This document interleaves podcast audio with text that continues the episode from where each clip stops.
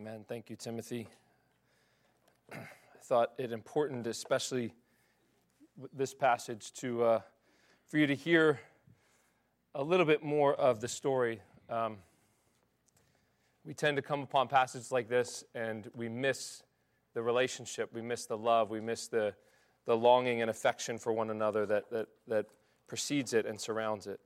Um, and you know what? Before I begin, um, the Lord Jesus, on the night he, he was betrayed, he did not uh, open the cellophane first um, before he broke it. Um, so before we, we share in the Lord's Supper together, I'm going to do this now. Um, sorry about that. There we go. Um, so we are we, we are in Lent, as Angelo said. We're beginning our Lenten series. Um, a week a week late, which I told somebody earlier this week feels very bridge. You know, um, no offense to any of you, and when you show up, but um, just feels right. We're we're in the second week of Lent.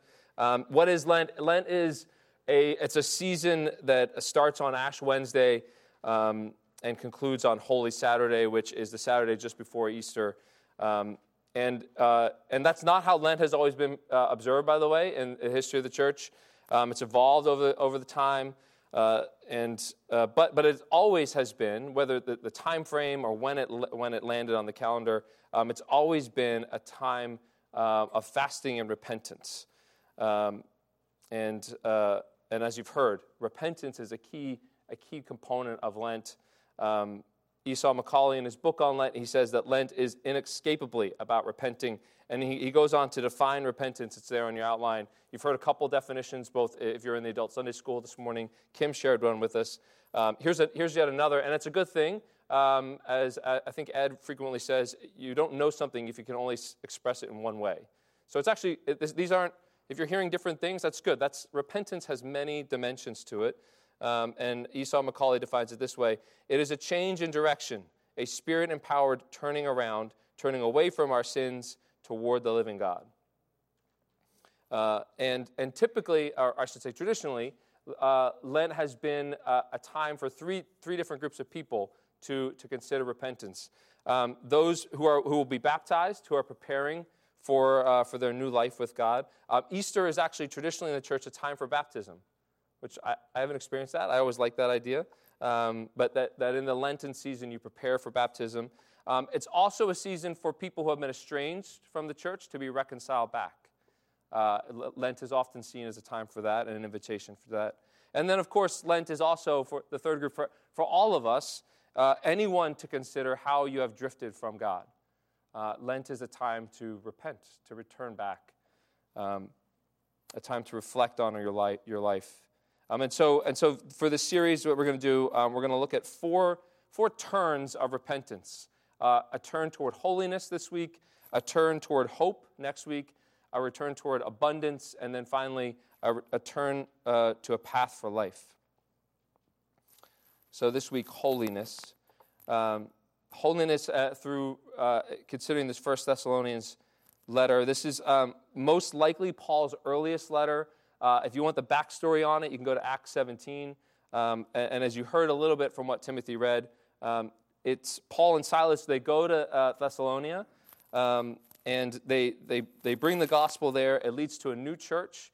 Um, and yet, there, there's all sorts of accusations and persecutions that come to the Christians because of their, their claim that Christ is king, not Caesar. And so, as a result of these persecutions, Paul and Silas have to flee um, and that's the, the separation you heard um, in the passage that's read. They're, they're, they're separated from the people that they love. So if you can imagine, Bridge Community Church is persecuted, and 10 of you have to flee and leave, leave Glenside, leave Montgomery County, and go to Canada and, or, or wherever, and, and we're separated from you. And our hearts are broken. Um, that, that's, that's what's happening here. And so Paul is writing this letter. He wants to reconnect, he wants to, to um, celebrate the faithfulness that he heard about in their community and to encourage them to continue in the way of Jesus, to continue in the way of holiness um, and a life that is pleasing to God. Um, and, and that's a call that, that gets us oriented to what Lent is all about. It's a, it's a question for each of you to consider. Um, are you living a life that is pleasing to God?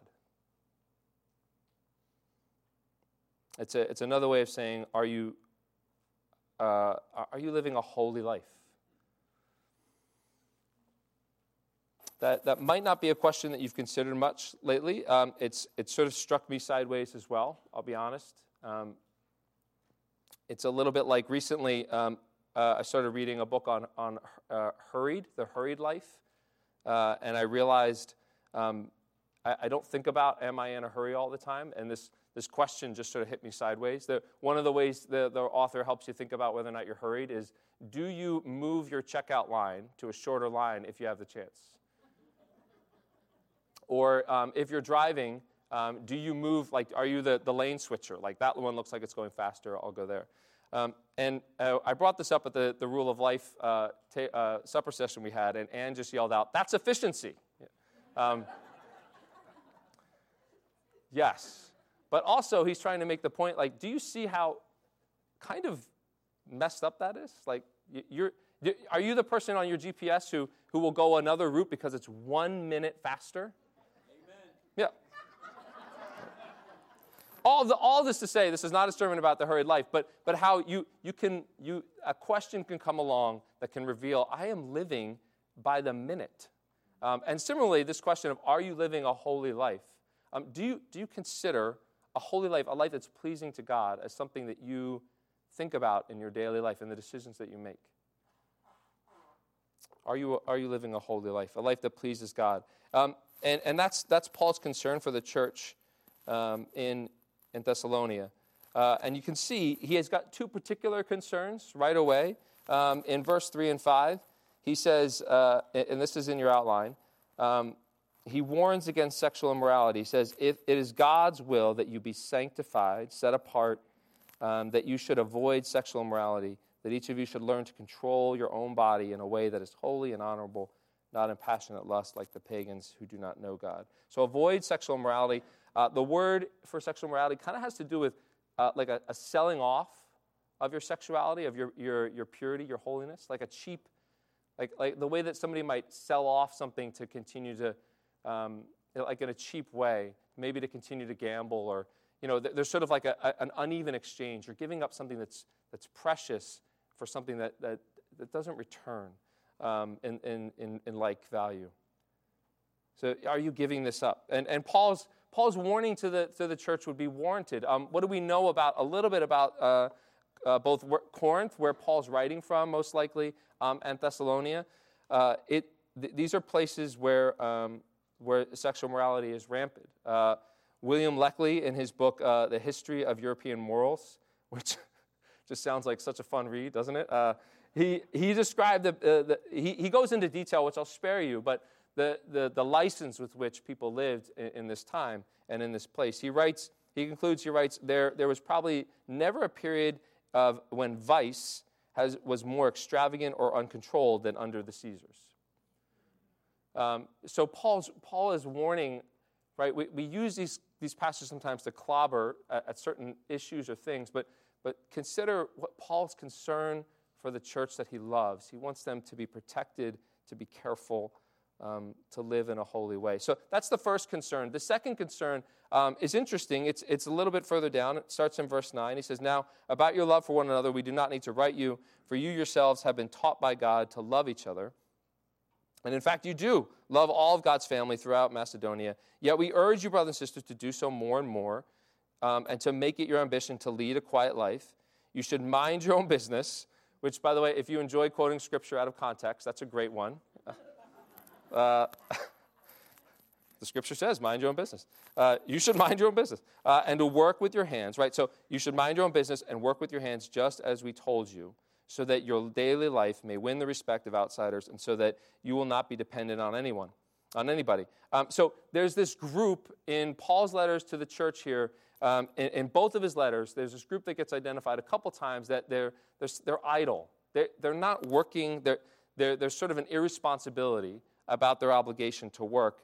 Um, and we're not entirely clear why, but the commentators that, that seem to suggest there's sort of all kinds of theories out there, but, but what, what seems to make the most sense and, and discerning from, from other evidence is that their lack of work, it's not laziness, it's that they had misunderstood Paul's teaching about the second coming.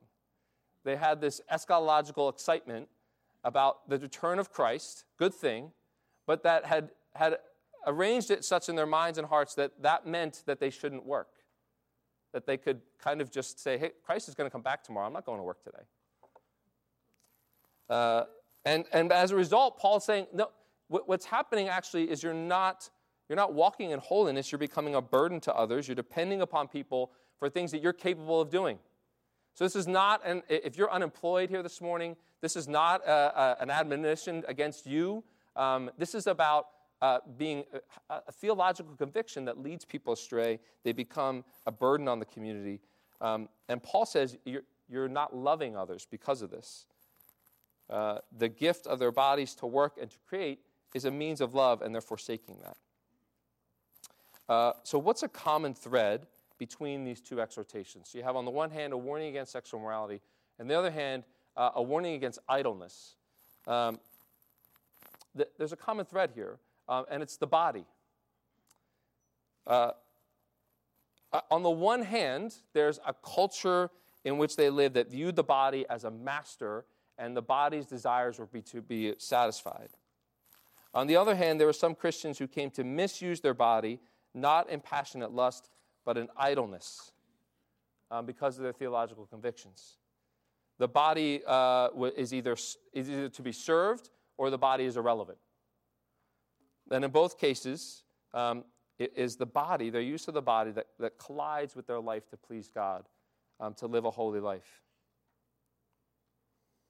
Now, if that strikes you as maybe a, a bit strange, uh, I'll just say uh, that it struck me as strange too. I'm still thinking about this. So, so, so hang with me if you're like, this is a sermon about the body, okay?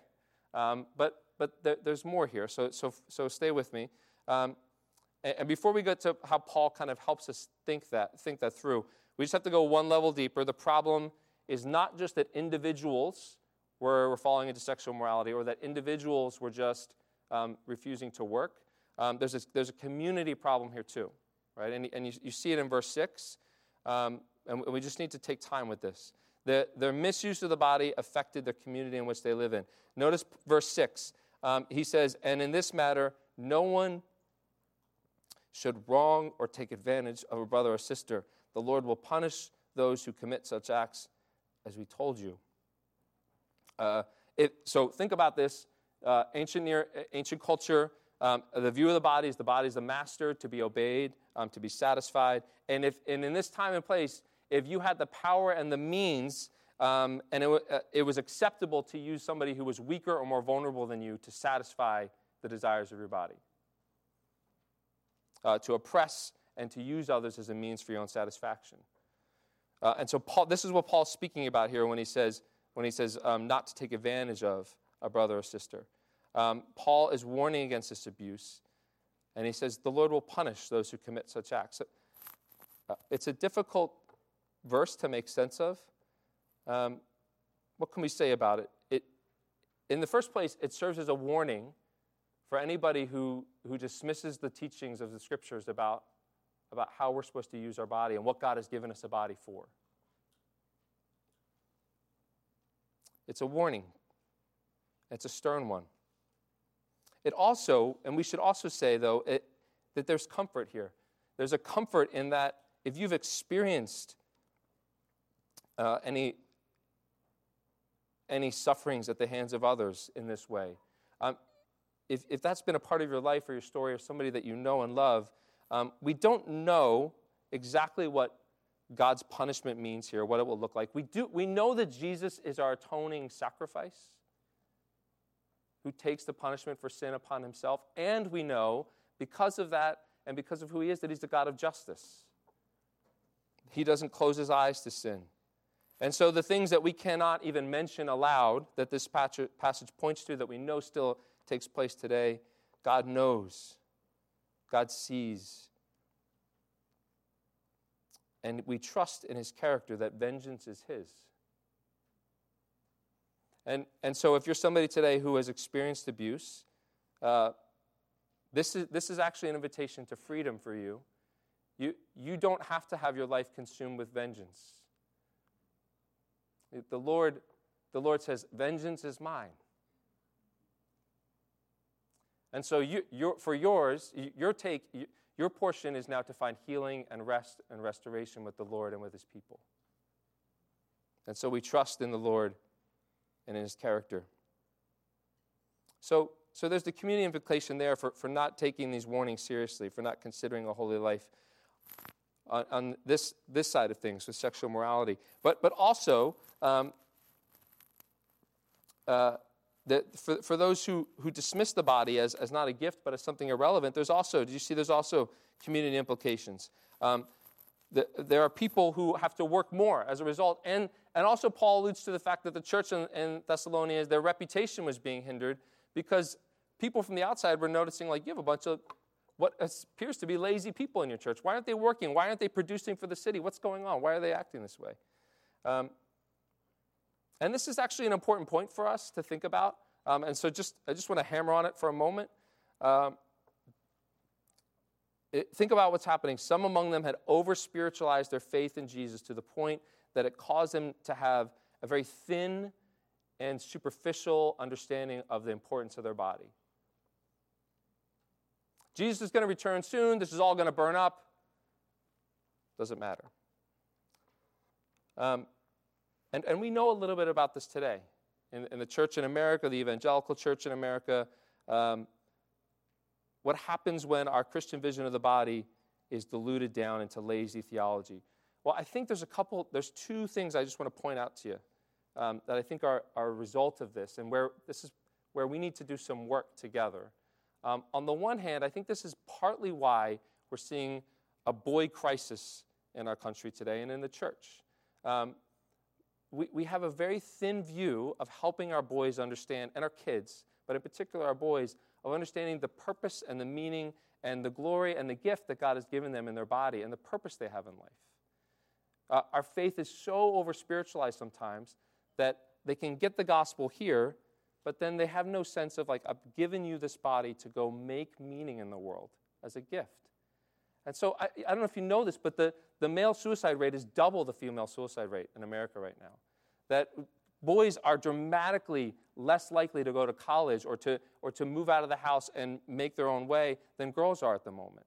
And so uh, that's just the tip of the iceberg. But there's this crisis now that we have that's larger than the church, but I don't think the church is helping, in part because we have a very thin view. We have not heeded Paul's instruction here to help our children understand a bodily reality is a part of what God's design is for you, uh, to make meaning in the world with the gifts He's given you. So, so there's that. All right, now stay with me. There's another, there's another way in which our thin theology of the body has harmed people. Um, and this is particularly uh, true for our, for our gay brothers and sisters in the Lord.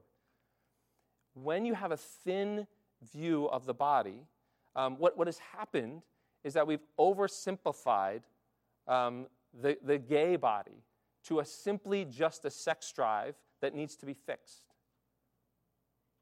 Now, I know I'm, I know I'm kind of going in deep on you here with me, but just stay with me. This is an important point.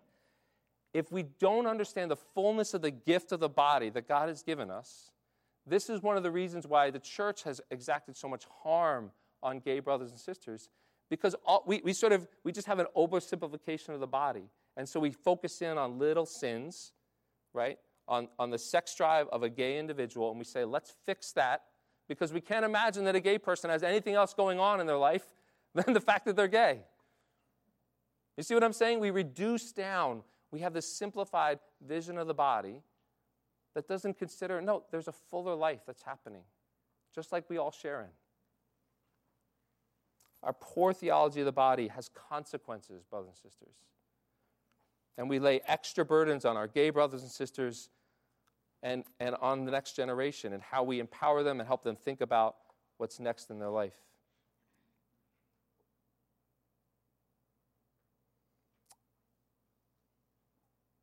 So these things, these warnings Paul have, has for us are, are important, and, and it's a calling to live a holy life. Um, and God desires his people live a holy life that's pleasing to him. And Paul identifies um, in, in, the church that he's writing to a similar problem we have today. Um, and, and, this is so, so come back down with me, right? These warnings, we, when we intend to do good, evil is right there with us. And so your, problem, your, your body is a problem in this way. Um, you, you cannot blindly follow every instinct and, and command of your body, right? Um, so I know that if I did that, uh, I would have a diet that consists of tasty cakes and Italian hoagies, right? Um, I joke, but, but you know what I mean. If we just satisfied every longing of our bodies, we, we, we all know, Christian or not, that won't go well. Um, so, on the one hand, we have the problem of the body here. It's a trail of destruction and abuse that would result. Um, but, but we know that we can't dismiss our bodies. We know we need to listen to our bodies. Um, they're not just obstacles to life. So, so how, do we, how do we live a bodily holiness here that God calls us to? Um, this is the second, the second point a union with God. Um, how does the scriptures lead us to a bodily life of holiness? Um, there's another common thread. So the, the body's a common thread. You might notice there's another thread that Paul uses here um, to describe what's going on uh, Paul identifies the problem beneath the problem of the body is not knowing God, or in the case of, of those who are idle, of misknowing God, right? So in verse 6, he says that he describes the people who are caught up in passionate lust as those who do not know God. Um, in verse 9, he says, uh, to love one another, work with your hands. Why? Because that's, that's the way you've been taught. You've been taught to do so.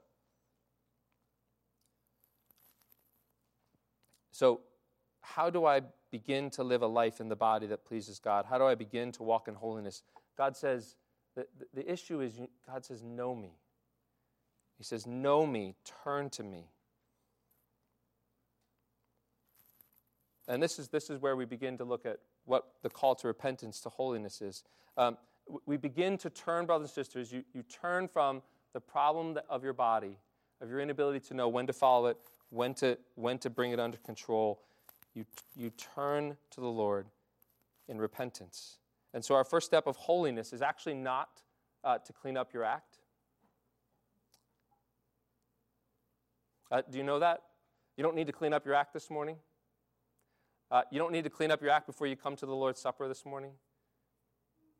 The, the first step is actually not to clean up your act, but in the first place, you turn to the God who wants to be known.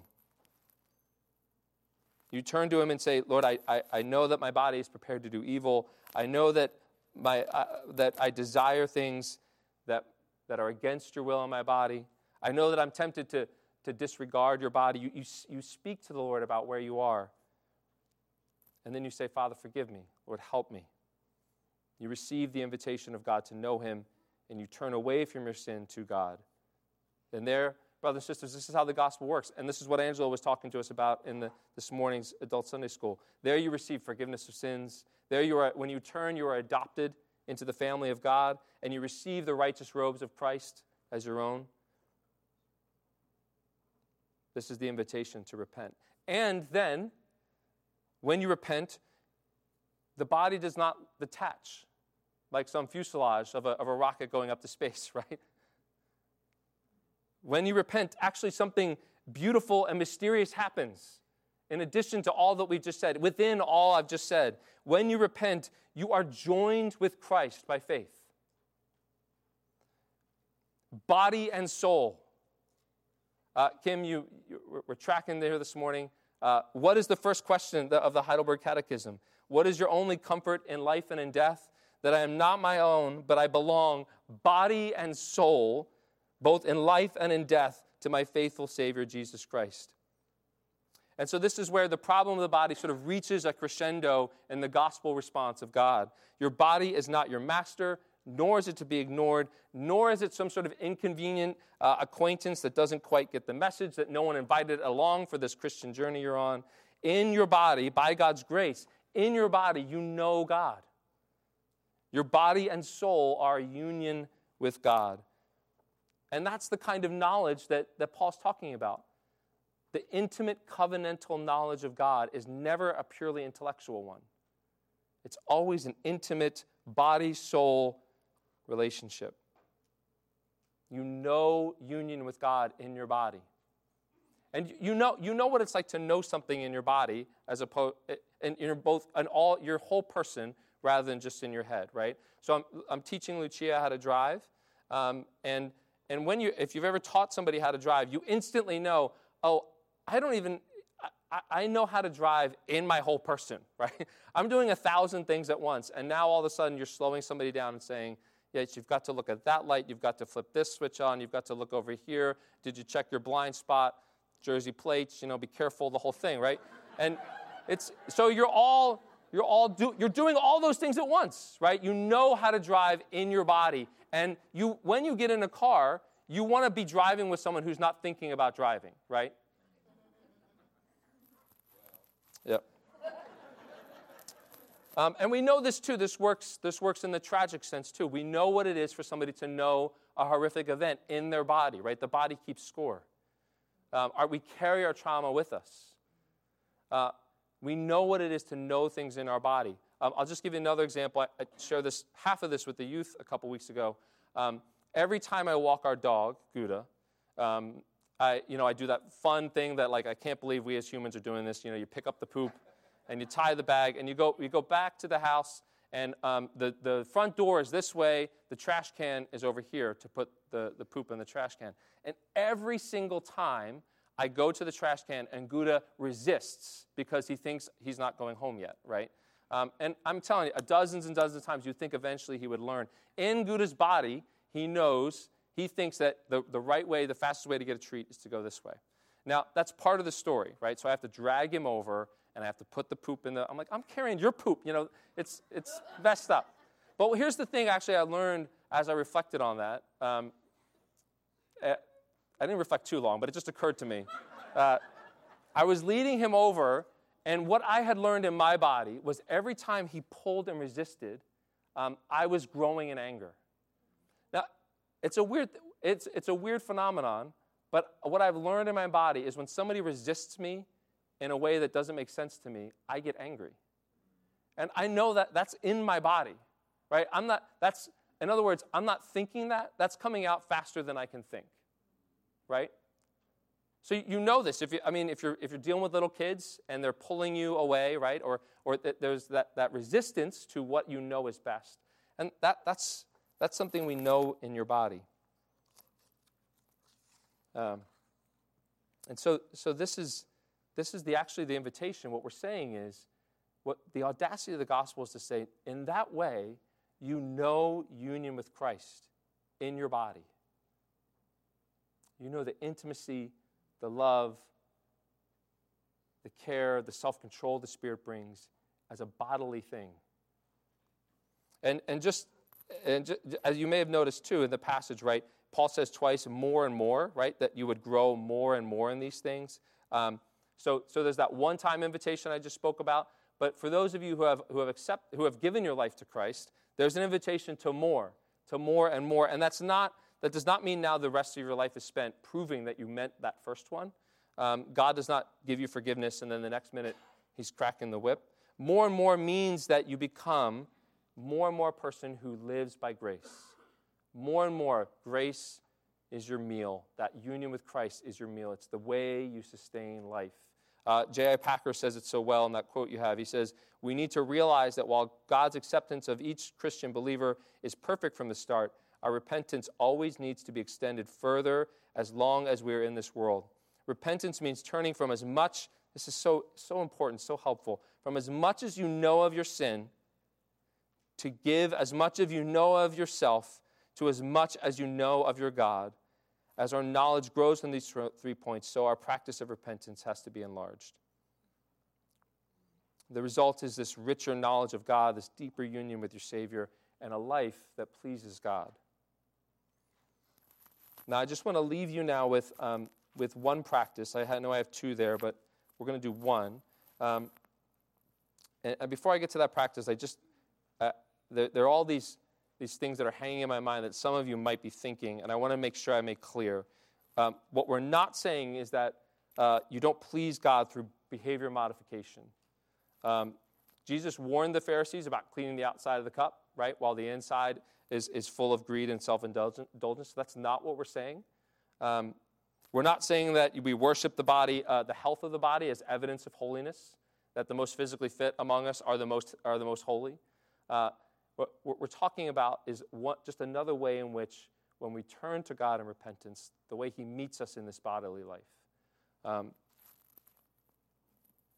Uh, it, and in fact, the, the Abigail um, Favale quote there um, is is, a good way to express why the focus on the body is important. Uh, she says, We are part of a created order, a harmonious whole that is brought into being and held into existence by a loving creator.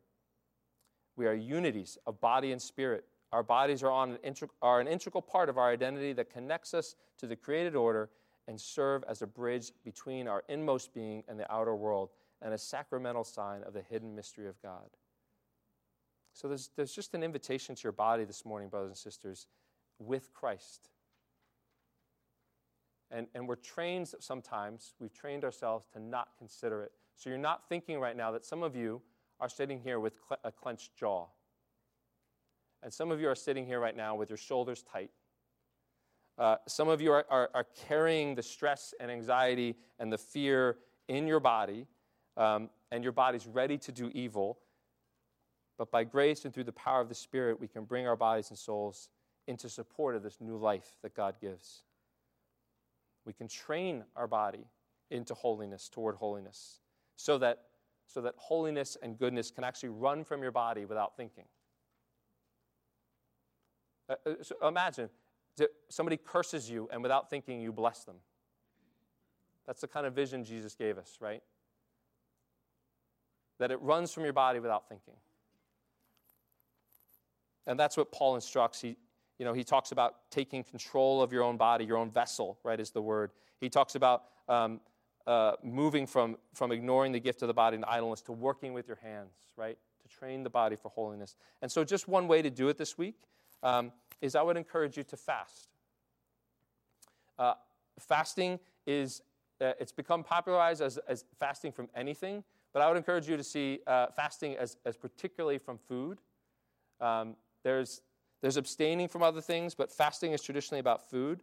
Um, and as you want to move into this repentance to holiness, uh, why fast? Why abstain from food? Pick one meal. And now, why do that? Um, fasting alerts you to how your whole person responds to being denied getting its own way.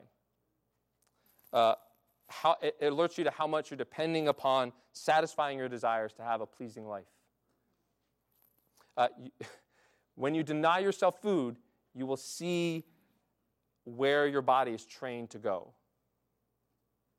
Uh, and so it, inv- it, helps you see that. And then in fasting, that, in, that, that invites you to a deeper intimacy with God, not because He gets closer to you when you fast, but because you, you then become more aware of there's, a new, there's another source of life and satisfaction that I can partake of. You grow in your knowledge of how close He is to you. Uh, so I'd invite you to do that. Um, th- there's a historic tradition of fasting on Wednesday and Friday, uh, mapping it out to the, the day, Wednesday being when Jesus was betrayed. Um, and, and, and you, can, you can find your own time, your own meal, but I'll invite you to do that one meal this week.